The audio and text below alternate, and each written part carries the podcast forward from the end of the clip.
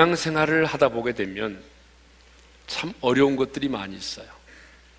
그 중에 하나가 뭐냐면 하나님의 뜻을 분별하는 것입니다. 신앙생활을 아무리 오래 했어도 이 하나님의 뜻을 분별한다고 하는 것은 정말 쉽지 않아요. 그것이 선과 악의 문제이고 우상을 숭배하는 문제라고 한다면 쉽게 구별이 되겠죠. 그러나 똑같이 선하고 똑같이 좋고 아름다운 일이라면 하나님의 뜻을 분별하는 게 쉽지 않습니다.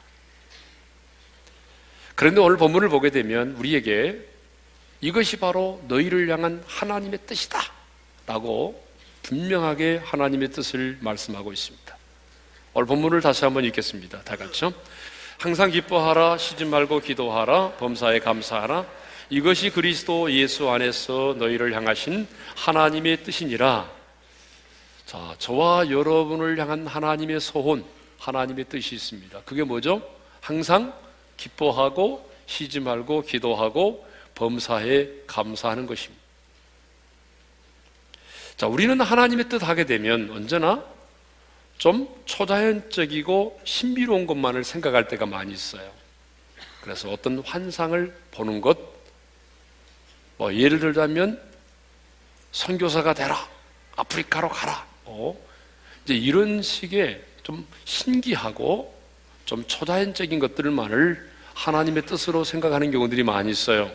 그런데 오늘 본문을 보게 되면 많은 경우에 하나님의 뜻은요, 우리의 일상적이고 평범한 삶과 관련이 있다는 것이죠.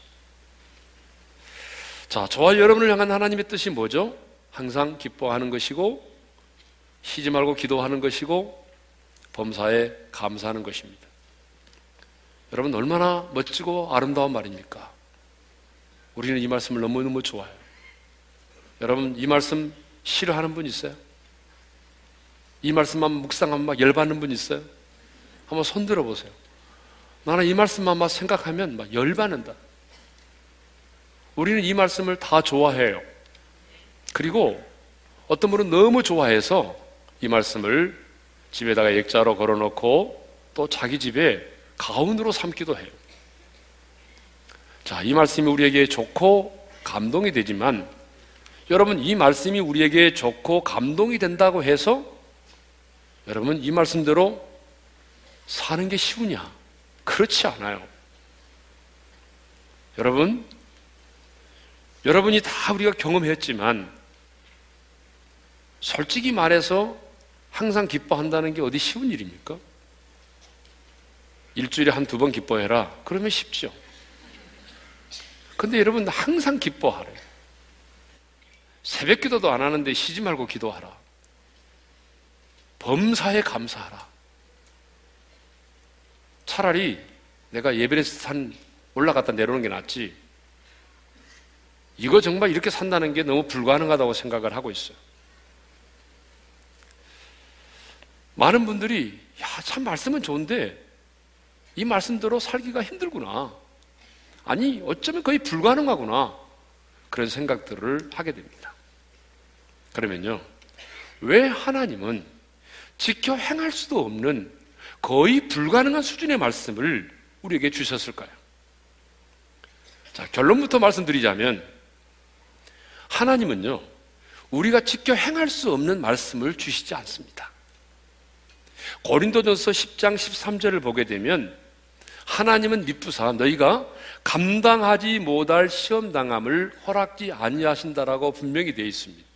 그러니까 무슨 말이냐면 시험도 감당할 수 없는 시험을 우리에게 허락하지 않으신대요. 그래서 우리가 성경을 보게 되면 하나님이 시험을 하실 때도 보니까 그 사람의 믿음의 분량을 따라서 시험을 하시더라고요. 예를 들어볼까요? 자, 아브라함이 하나님의 음성을 듣고 말씀을 따라서 가나안 땅에 들어왔어요. 그런데 가나안 땅에 들어오는 순간 아들을 낳았단 말입니다. 그런데 하나님 말씀하십니다. 너 아들 내게 바쳐라. 그러면 여러분 아브라함이 그 아들 바치겠어요? 이때까지만 해도 아브라함의 믿음의 수준이라는 것은 자기 살아보겠다고 자기 마누라를 판 사람이잖아요. 그 정도의 아직 신앙의 수준밖에 되지 않았는데 어떻게 아들을 바쳐요? 열불나죠. 아브라함이 이렇게 반응했을지 몰라요. 병 주고 약 주는 겁니까, 지금? 이렇게 나왔을지 몰라요. 그런데 아브라함이 하나님을 인격적으로 만나고 경험하고 하나님의 음성을 듣고 그래서 믿음이 많이 자랐어요. 그래서 인생의 항원에는 독자 100세에 낳은 독자 아들 이삭을 바치라고 할 때도 순종할 수 있는 그런 믿음의 분량이 됐단 말이에요. 그러니까 어때요? 순종했죠. 자, 여러분, 시험도 감당하지 못할 시험을 하나님 허락하지 않으시는데 그 하나님이 우리에게 어떻게 불가능한 말씀을 주시면서 이건 나의 뜻이니까 이대로 행하라 이렇게 말씀하시겠어요. 그러니까 적어도 하나님이 우리에게 이 말씀을 주셨다면 이 말씀은 우리가 지켜 행할 수 없는 말씀이 아니라 우리의 상과는 무관한 말씀이 아니라 반드시 우리의 상 가운데서 지켜질 수 있는 말씀이라는 것입니다. 이 말씀은요, 우리의 삶과 동떨어진 것이 아니라 우리의 삶에서 지켜질 수 있고 또 하나님의 사람인 우리들이 누릴 수 있는 특권들이라는 거죠. 그러면 어떻게 하면 우리가 이 말씀을 지켜 행할 수가 있을까요? 자, 우리가 이 말씀을 지켜 행하려면 먼저 먼저 우리가 기억해야 될 게 하나 있어요. 그게 뭐냐면 이 항상 기뻐하라 쉬지 말고 기도하라 범사에 감사하라고 하는 이 말씀이 상호 유기적으로 연합되어 있고 연결되어 있다는 거예요. 근데 우리는 이 말씀을 이 말씀이 상호 연결되어 있고 연합되어 있다는 사실을 의식하지 않고 따로따로 보니까 힘든 거예요. 항상 기뻐하라. 내가 어떻게 기뻐해? 범사에 감사하라. 내가 어떻게 범사에 감사해? 이렇게 반응할 수밖에 없는 거예요. 그런데 여러분, 항상 기뻐하고 쉬지 말고 기도하고 범사에 감사하는 이 말씀은요, 따로 분리되어 있는 것이 아니라 상호 연결되어 있어요. 유기적으로 연합되어 있어요. 그래서 저는요, 이 기쁨과 기도와 감사가 우리의 신앙생활에 있어서 삼위일체와 같다라고 보는 겁니다. 이것은 뗄 수가 없어요. 자, 그래서 이 항상 기뻐하라고 하는 말씀이 처음에 나오고 마지막 말씀이 뭐죠? 범사에 감사라는 말씀이 나오는데 이 항상 기뻐하라는 말씀과 범사에 감사하라고 하는 말씀 요 가운데에 브릿지 역할을 해주고 있는 게 뭐죠? 쉬지 말고 기도하라는 거예요. 그러니까 이 브릿지 역할을 하고 있는 이 기도가 키예요. 그러니까 이 기도를 통해서 우리는 감사할 수 있고 기뻐할 수 있다는 거거든요. 그래서 우리가 이 시간에는 하나님의 뜻 세 가지를 다룰 때에 먼저 쉬지 말고 기도하라고 하는 말씀을 먼저 묵상을 하도록 하겠습니다. 자, 여러분, 쉬지 말고 기도하라. 이 말씀은 식음을 전폐하고 잠도 자지 말고 기도하라고 하는 그런 말이 아닙니다. 쉬지 말고 기도하라고 하는 이 말씀은요, 기도는 우리 영혼의 호흡과 같이 중요하기 때문에 지속적으로 기도하라 그런 말이거든요. 여러분, 천하장사도요, 3분 동안 숨을 쉬지 못하면 죽게 돼 있어요. 근데 이 기도라고 하는 게 우리 영혼의 호흡이라는 거예요. 그러니까 너무너무 중요하기 때문에 여러분, 우리가 살기 위해서 숨을 쉬어야 되는 것처럼 우리 영혼도 살기 위해서는 이렇게 호흡을 해야 되는데 그게 바로 기도라는 거죠. 그러니까 주님의 뜻이 내 삶 가운데 이루어질 수 있도록 매 순간 주님의 도우심을 구하는 것, 무시로 성령 안에서 기도하는 것, 이것이 뭐냐면 쉬지 말고 기도하는 것입니다. 좀 더 예를 들어보겠습니다. 자, 어떤 일이 생겼을 때, 아이고, 일을 어쩌면 좋아. 우리가 이렇게 반응을 많이 하죠. 여러분, 그러죠? 예. 일을 어떻게 하면 좋지? 이렇게 반응한단 말이에요. 어떤 일이 생기면은. 그런데 이것은 기도가 아니죠. 이것은요, 무슨 요? 나의 넋두리예요. 이것은 혼잣말이에요. 그렇잖아요? 아, 아이고, 일을 어쩌면 좋아. 그런데 똑같은 문제인데요. 주님, 이 일을 어찌하면 좋을까요? 라고 묻는다면 이것은 넋두리가 아니라 주님께 기도가 되는 거예요. 이것이 바로 무시로 성령 안에서 기도하는 것입니다. 그러니까 똑같은 문제라고 할지라도 기도하지 않는 사람에게는 문제거리가 되지만 무시로 성령 안에서 기도하는 사람에게는 문제가 문제거리가 아니라 기도거리가 된다는 것입니다. 여러분, 문제거리가 되지 않고 기도거리가 되기를 바랍니다. 그러므로 쉬지 말고 기도하라고 하는 이 말씀은요, 어떤 일을 만나든지 간에 포기하지 말고 무시로 성령 안에서 기도하라 그런 얘기죠. 자, 그러면 왜 우리는 쉬지 말고 기도를 해야 될까요? 그것은 우리가 기도할 때 하나님이 우리에게 공급해 주시는 힘과 능력을 공급받을 수 있기 때문에 그렇습니다. 기도란 단순히 뭔가를 구하여 얻는 것만이 아니에요. 근데 우리는 기도를 그렇게 생각할 때가 많이 있어요. 구해서 뭔가를 얻는 것. 그런데 여러분, 내가 뭔가를 구하여 내게 필요한 것만을 얻는 것이 아니라 기도 그 자체가 나에게 하나님의 능력을 덧입게 하는 것입니다. 할렐루야. 그래서 예수님은요, 제자들이 우리는 왜 어찌하여 귀신을 쫓아내지 못했습니까? 라고 물어왔을 때에 주님은 거침없이 이렇게 말씀하셨어요. 여러분 마가복음 9장 29절입니다. 다 같이 읽겠습니다. 시작. 기도 외에 다른 것으로는 이런 종류가 나갈 수 없느니라. 여러분 무슨 말씀이죠? 이 말씀이 자 듣지도 못하게 하고 말하지도 못하게 하는 그런 벙어리 된 귀신 들린 아이를 데리고 왔어요. 누구에게? 예수님 제자들에게. 근데 예수님 제자들은 그 귀신을 내어쫓지 못했잖아요. 근데 예수님이 내어쫓았어요. 그때 아빠, 그 아버지가 물어요. 왜 당신의 제자들은 귀신을 내어쫓지 못합니까? 그럴 때 주님이 하신 말씀이란 말이에요. 기도 외에는 이런 종류가 나갈 수 없다. 그러니까 무슨 말이냐면, 기도하지 않았기 때문이라는 거죠. 그러니까 이런 종류는 문맥적으로 해석해 보면 귀신을 쫓아내는 거잖아요.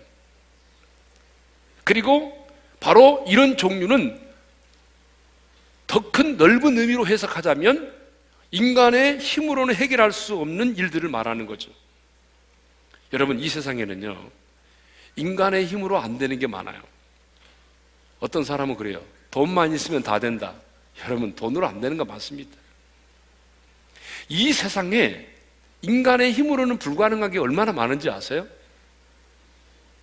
과학 문명이 뭐 발달하고 인공위성을 쏘아 올리고 예 이제 인간을 복제할 수 있는 수준까지 첨단 과학이 발달했지만 그럼에도 불구하고 인간의 여러분 힘과 인간의 지성으로 해결할 수 없는 일들이 너무나 많습니다.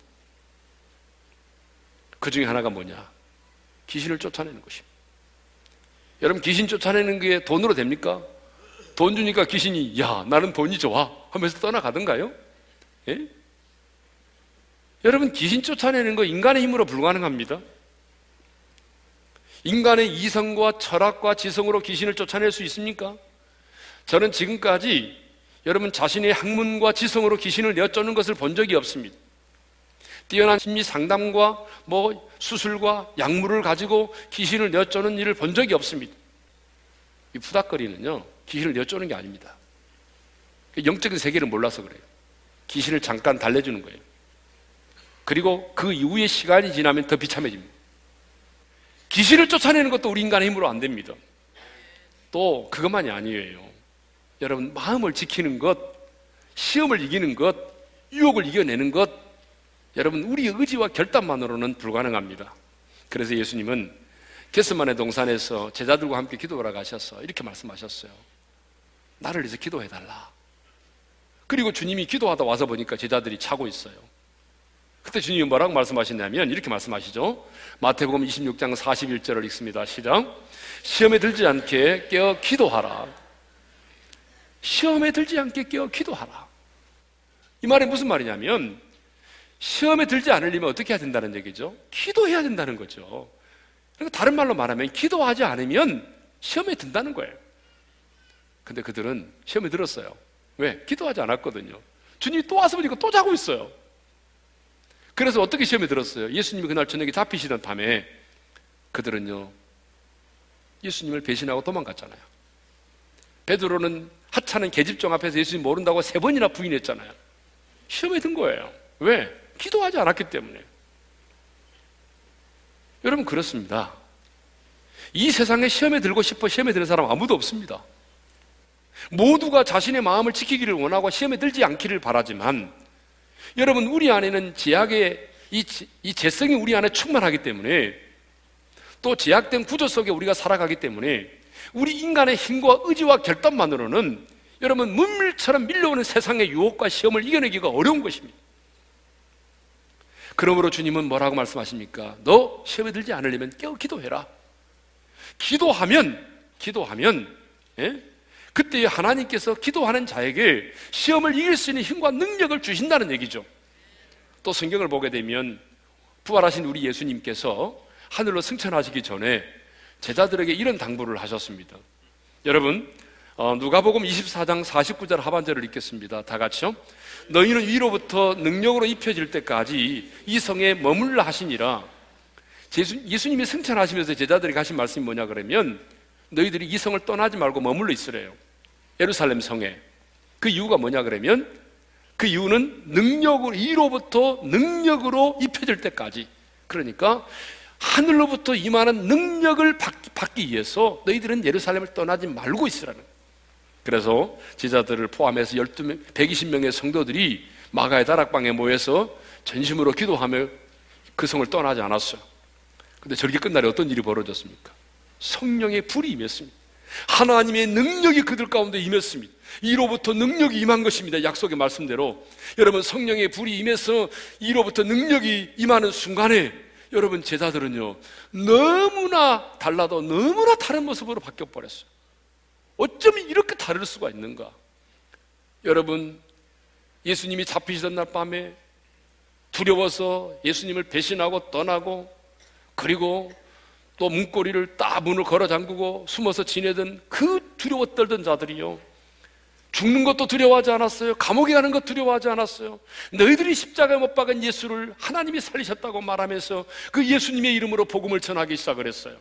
그러자 여러분 그날에 3천 명이나 되는 사람들이 예수를 믿고 세례를 받았어요.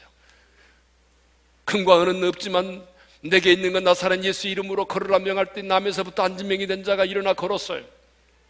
여러분 성령의 충만을 받고 능력이 임하니까 그들이 소유에 대한 욕심으로부터 해방돼서요 자기의 소유를 팔아라서 가난한 자들을 구제하게 해서 여러분 자기의 소유를 팔아 나눠주기 시작을 했어요 여러분 이게 가능한 일입니까?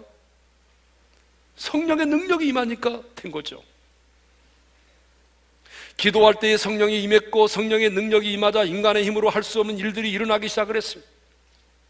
그래서 항상 기뻐하라 쉬지 말고 기도하라 범사에 감사하라. 이 말씀 다음에 곧 이어서 나온 말씀이 있습니다. 그 19절에 나오는 말씀이 뭐냐면 성령을 소멸하지 말며. 그러니까 항상 기뻐하는 것, 쉬지 말고 기도하는 것, 범사에 감사하는 것이 무엇과 관련되어 있다는 거예요? 성령님과 관련되어 있다는 거예요, 성령과. 그러니까 성령을 소멸하면 안 된다는 거예요. 너희가 성령을 소멸하면 이렇게 항상 기도할 수도 없고, 항상 기뻐할 수도 없고, 범사에 감사할 수 없다는 거예요. 성령의 능력과 도움으로만 가능한데, 성령을 소멸하면 안 된다는 거죠. 소멸이 뭐예요? 소멸은 불을 끄다는 얘기잖아요. 그러니까 성령의 불을 끄지 말래요. 성령의 불을 끈다는 것은 뭐죠? 성령님께서 강하게 역사하지 못하도록 성령님의 역사를 제한시키는 거예요. 그런데 여러분 안타깝게도 지금 한국 교회에서는요 성령의 불을 끄는 일들을 많이 하고 있어요. 안타깝게도 성령의 불을 끄는 일들이 너무 많이 일어나고 있어요. 그러면 무엇이 성령의 불을 끄게 합니까? 여러분 크게는 두 가지예요. 첫째는 뭐냐면 육체의 소욕을 따라 사는 거예요.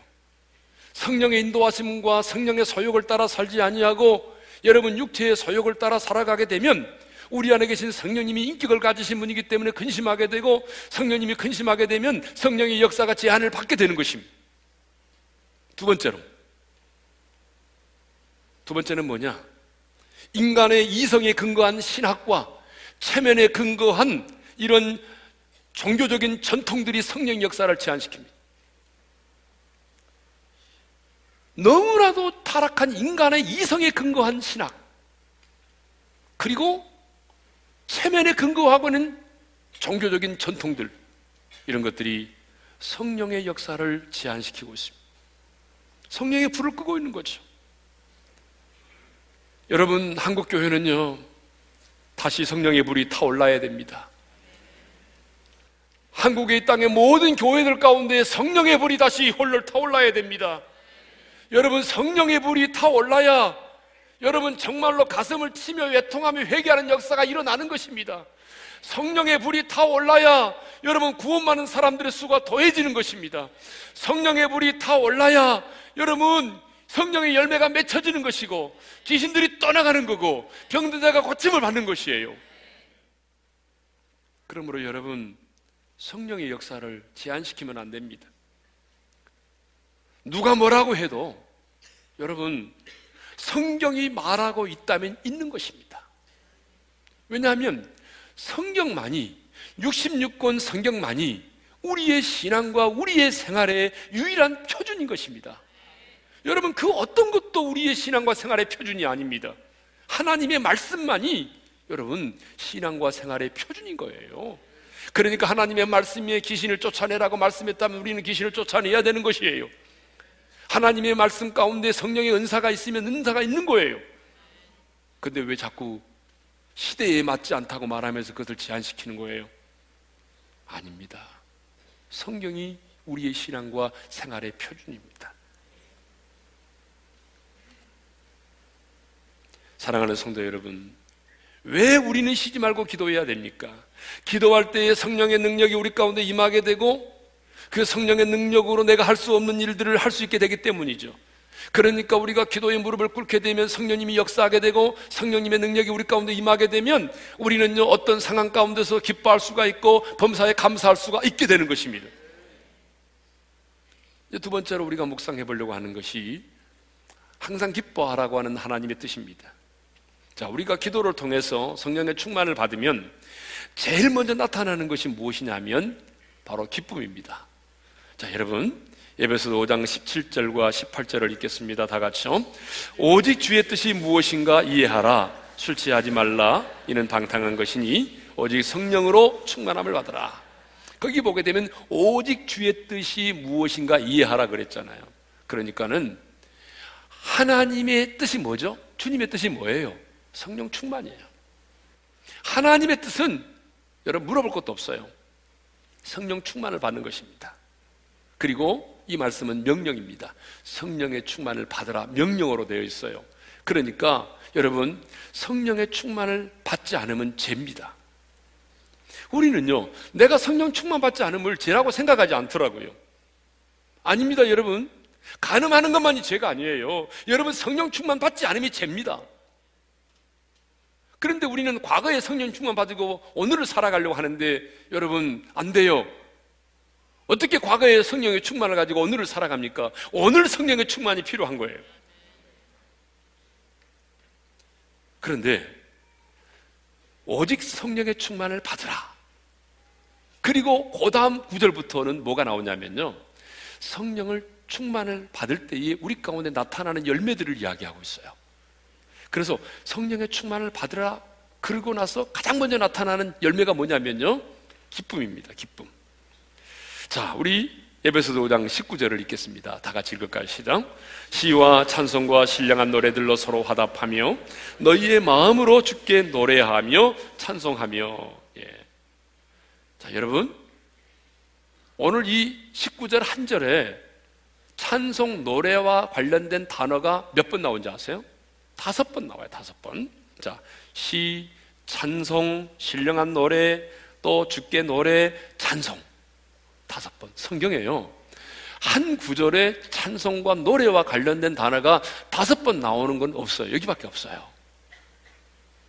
여러분, 이런 노래는 언제 나오죠? 기쁨이 없이는 불가능해요. 여러분, 기쁨이 임했을 때에 신령한 노래가 나오는 것입니다. 기쁨이 임했을 때에 노래와 찬양이 나오는 것이에요. 예? 성, 그러니까 성령이 임하면 그 마음 속에 가장 먼저 주어지는 것이 뭐냐면 찬양할 수밖에 없고 노래할 수밖에 없는 기쁨이 우리 안에서 용솟음 친다는 것입니다. 그래서 예수님은 하나님의 나라를 말씀하시면서 로마서 14장 17절에 이렇게 말씀하고 있습니다. 다 같이 읽겠습니다.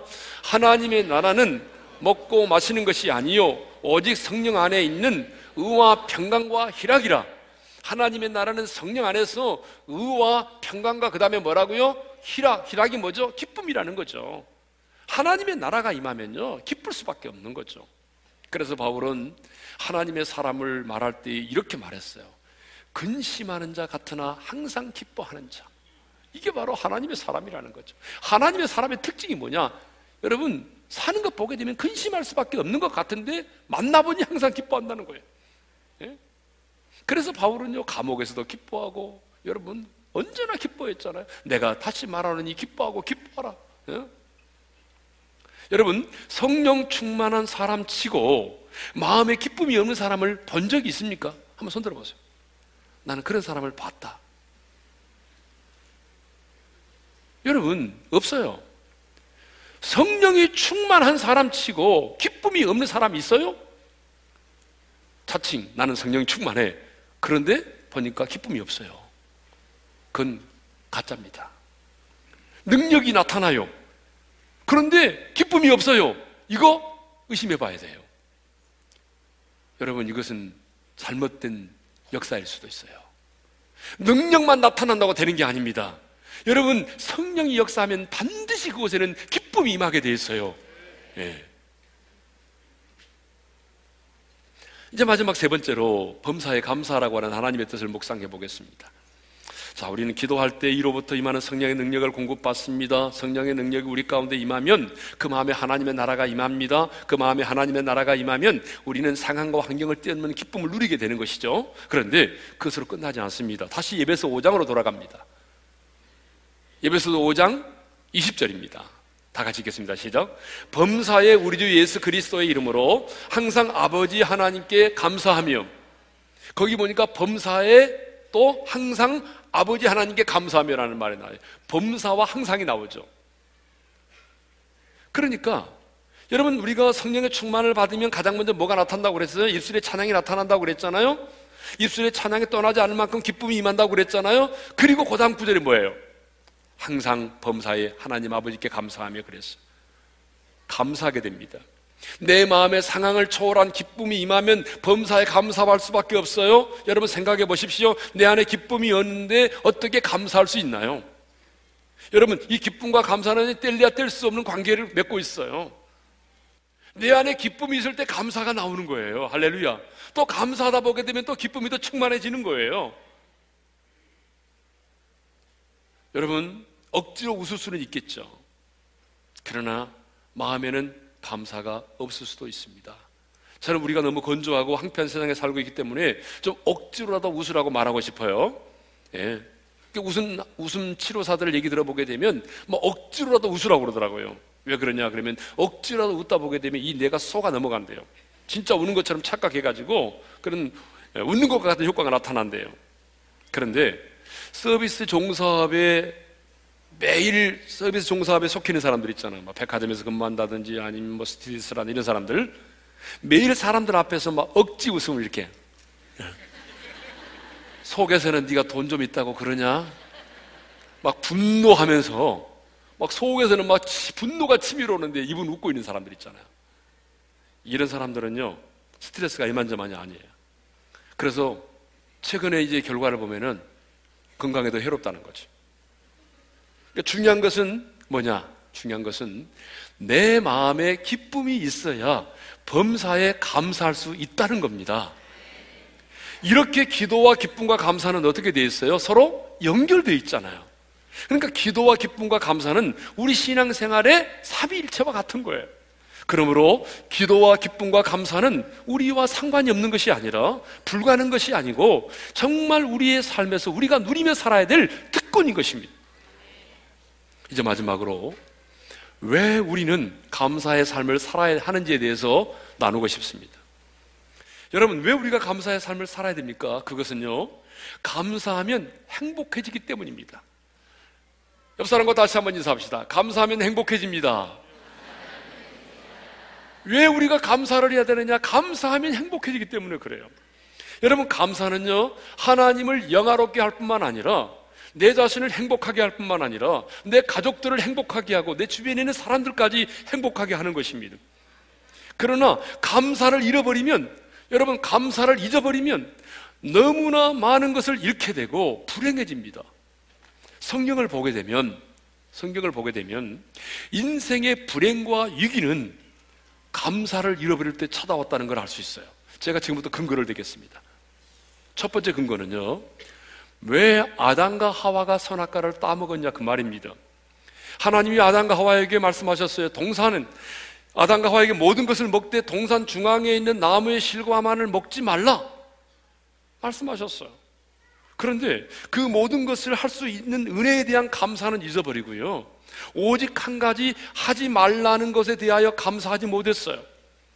그러므로 사탄의 유혹을 받아 타락하게 된 거 아닙니까? 만일 하와가요, 그 한 가지 하지 말라는 말씀을 인해서도 감사하고 있었다고 한다면, 그래. 하나님이 이 모든 것을 다 할 수 있지만, 그래. 선악과를 먹지 말라, 그래. 아, 선악과를 먹지 말라는 것도 나를 위한 거야. 너무 감사해. 그렇게 생각하고 있었다고 한다면, 뱀이 찾아와서 아무리 꼬리를 흔들고 유혹을 해도, 여러분, 그가 그 사실을 인해서 감사하고 있었다고 한다면, 여러분 그 유혹에 넘어지지 않았을 것입니다. 모든 것을 할 수 있는 하나님의 은혜에 대해서는 감사하지 아니하고 오직 한 가지 할 수 없다는 그 사실만을 인해서 감사하지 못할 때에 아담과 하와의 타락이 시작됐어요. 두 번째로 왜 탕자가 아버지의 품을 떠났는가? 누가 보면 15장을 보게 되면 탕자의 비유가 나오는데요. 이 둘째 아들이 아버지의 재산을 가지고 먼 나라로 가서 허랑방탕하죠. 탕자가 되어버려요. 여러분, 왜 이 둘째 아들이 아버지 집을 떠납니까? 아버지의 간섭을 받고 싶지 않아서 그래요. 그런데요, 만일에 이 아들이 내게는 아버지가 있어서 너무 좋아. 아버지가 없는 사람도 너무 많은데, 아버지가 살아계시고, 아버지가 나를 돌봐주시고, 그래서 나는 아버지와 함께 있는 게 너무너무 감사해. 아버지로 인하여 그가 감사하고 있었다고 한다면 여러분 아버지 집을 떠날 수 있었겠어요? 그가 탕자가 되었겠냐 그 말이에요. 감사를 잃어버렸기에 그가 탕자가 된 것입니다. 세 번째 근거를 댑니다.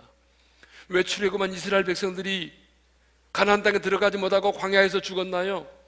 열 명의 정탐꾼들의 보고를 받자마자 그들은요 하나님 앞에서 울면서 하나님 차라리 우리를 이 광야에서 죽게 하세요. 왜 우리를 예굽 땅에서 건너와서 그 땅 가운데 죽게 합니까? 불평하고 원망했어요. 감사하지 못하고 불평하고 원망하다가 가나안 땅에 들어가지 못하고 그들이 다 그 광야에서 죽었잖아요. 불평과 원망은 언제나 결과가 정해졌습니다. 죽음입니다. 마지막 네 번째 하나만 근거 더 되겠어요. 왜 사람들의 마음이 허망해지고 어두워지는지. 여러분 로마서 1장은요. 감사를 잃어버린 영혼들이 어떻게 망가지고 무너지는지를 보여주고 있어요. 여러분 감사를 잃어버리면요. 여러분요. 여러분의 인격이 하루아침에 망가져요. 엄청나게 빠른 속도로 무너져요. 로마서 1장 21절을 읽겠습니다. 다 같이요. 하나님을 알되 하나님을 영화롭게도 아니하고 감사하지도 아니하고 오히려 그 생각이 허망하여지며 미련한 마음이 어두워졌나니 여러분 보세요. 하나님께서 말씀하십니다. 그 생각이 허망해지고 미련한 마음이 어두워졌다라고 말합니다. 생각이 허망해지고 마음이 어두워졌어요. 왜? 이유는 뭐죠? 하나님을 영화롭게도 하지 아니하고 감사하지 않았기 때문이라는 거죠. 여러분, 감사와 하나님을 영화롭게 하는 것은 동일하다고 제가 말씀드렸어요, 지난번에. 그러니까 감사하지 않았, 감사하지 않으니까 어떤 일이 벌어졌다고요? 생각이 허망해졌어요. 그리고 마음이 어두워졌어요. 여러분, 생각이 허망해지고 마음이 어두워지니까 그 열매가 뭔지 알아요? 제가 오늘 읽지는 않겠습니다. 여러분, 로마서 1장 오늘 한번 읽어보세요. 결과가 뭐냐? 하나님의 형상대로 지음받은 인간들이 하나님의 영광을 보지 못하고 우상을 숭배하게 되고 남자와 남자끼리 여자가 여자끼리 여러분 음욕이 불릴 듯 해서 부끄러운 일을 행했다라고 말하고 있어요. 여러분 감사하지 못했더니 생각이 허망해지고 감사하지 않았더니 마음이 어두워졌어요. 그래서 나중에는요 우상을 숭배하게 되고요 동성연애에 이르게 됐다 그 말이에요. 동성연애에 이르게 된 거예요. 감사하지 않으니까 이렇게 무너진 겁니다. 그런데 우리는요, 감사하지 못하면 이렇게 영혼이 어두워지고, 이렇게 어리석어지고, 허망해지고, 이렇게 망가지고, 무너지고, 있는 것마저 빼앗기게 된다는 사실을 몰라요. 그러니까 여러분, 감사가 없는 인생이 얼마나 위험하냐, 그 말이에요. 감사가 없는 인생이 얼마나 위험하냐 말이에요. 그런데 우리는 감사가 없는 것에 대해서 내가 심각하게 생각해 본 적이 없어요. 돈이 없는 것, 수중에 돈이 떨어지는 것, 사업에 실패하는 것은 심각하게 내가 반응하지만 오늘 내 안에 감사가 사라져버린 지 오래됐지만 그 감사가 사라졌지만 이기의식을 느끼지 못하고 있어요.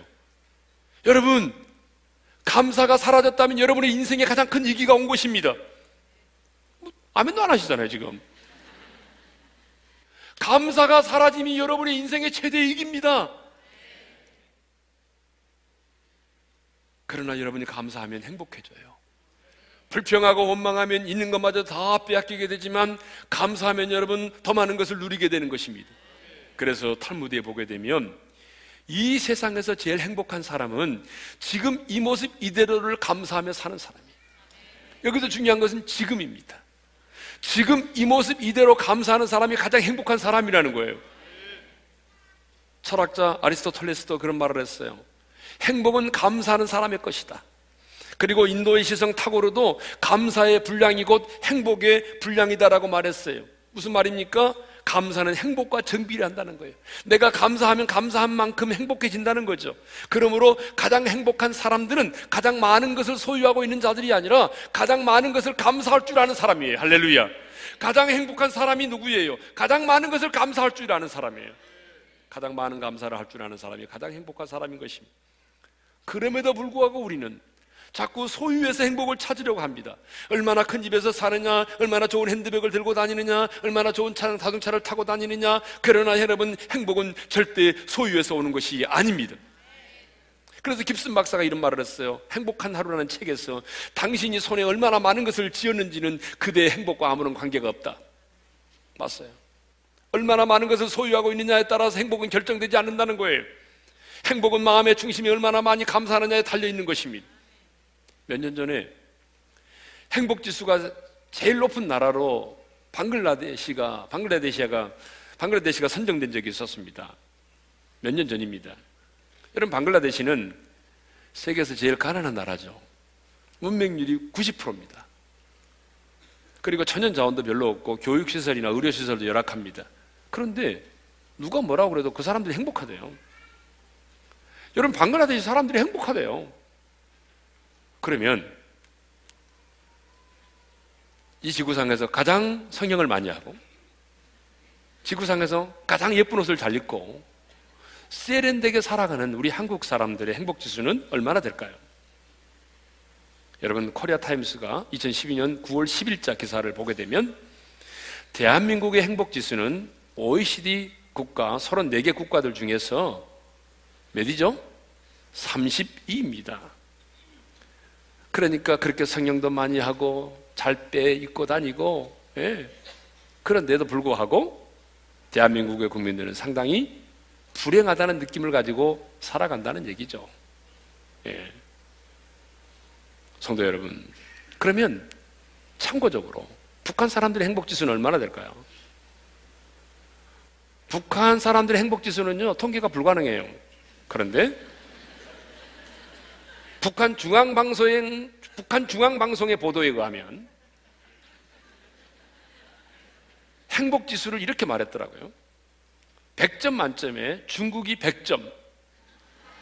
그리고 자기들은 2점이 부족한 98점. 그래서 세계에서 두 번째로 가장 행복한 나라라 이렇게 말을 했어요. 아, 웃기는 나라죠, 아주. 성도 여러분, 행복은요, 소유의 크기가 아니라 감사의 크기에 비례합니다. 깨닫는 것만큼 감사할 수 있고, 감사하는 것만큼 행복한 것입니다. 그러므로 여러분 행복해지고 싶다면 먼저 감사하십시오. 행복해지고 싶다면 지금 먼저 감사하십시오. 감사는 하나님을 영화롭게 할 뿐만 아니라 내 자신을 행복하게 만들어주고 우리 가정을 행복하게 만들고 내가 만나는 사람들을 행복하게 만들어주는 것입니다. 하나님의 사람은 행복해서 감사하는 것이 아니라 감사함으로 행복해지는 사람들인 것입니다. 우리 찬양합시다. 기쁨과 즐거움으로 행복해지기를 원해서 찬양합시다. 박수 치면서. 그날이 도적같이 이를 줄 너희는 보라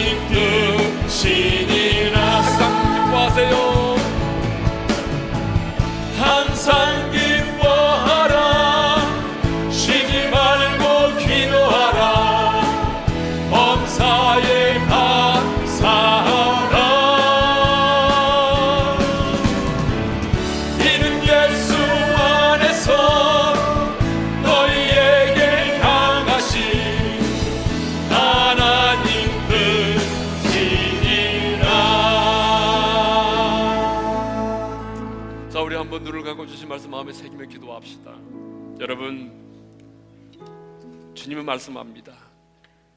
너희를 향한 나의 뜻은 네가 항상 기뻐하고 쉬지 말고 기도하고 범사에 감사하는 것이라고 말씀하십니다. 그런데 여러분 이것이 나를 향한 하나님의 뜻인 줄 알지만 사실 인간의 힘으로는 불가능합니다. 그래서 성령을 소멸치 말라고 말씀을 하시고 기도하라고 말씀하신 겁니다. 우리가 기도하면 이로부터 성령의 능력을 던지게 되고 성령의 능력이 내게 임하면 내 인간의 힘으로는 불가능한 일들을 하게 됩니다. 성령의 능력이 나에게 임하면 우리는요 상황을 뛰어넘어 기뻐할 수 있고 범사에 감사할 수가 있게 되는 것입니다.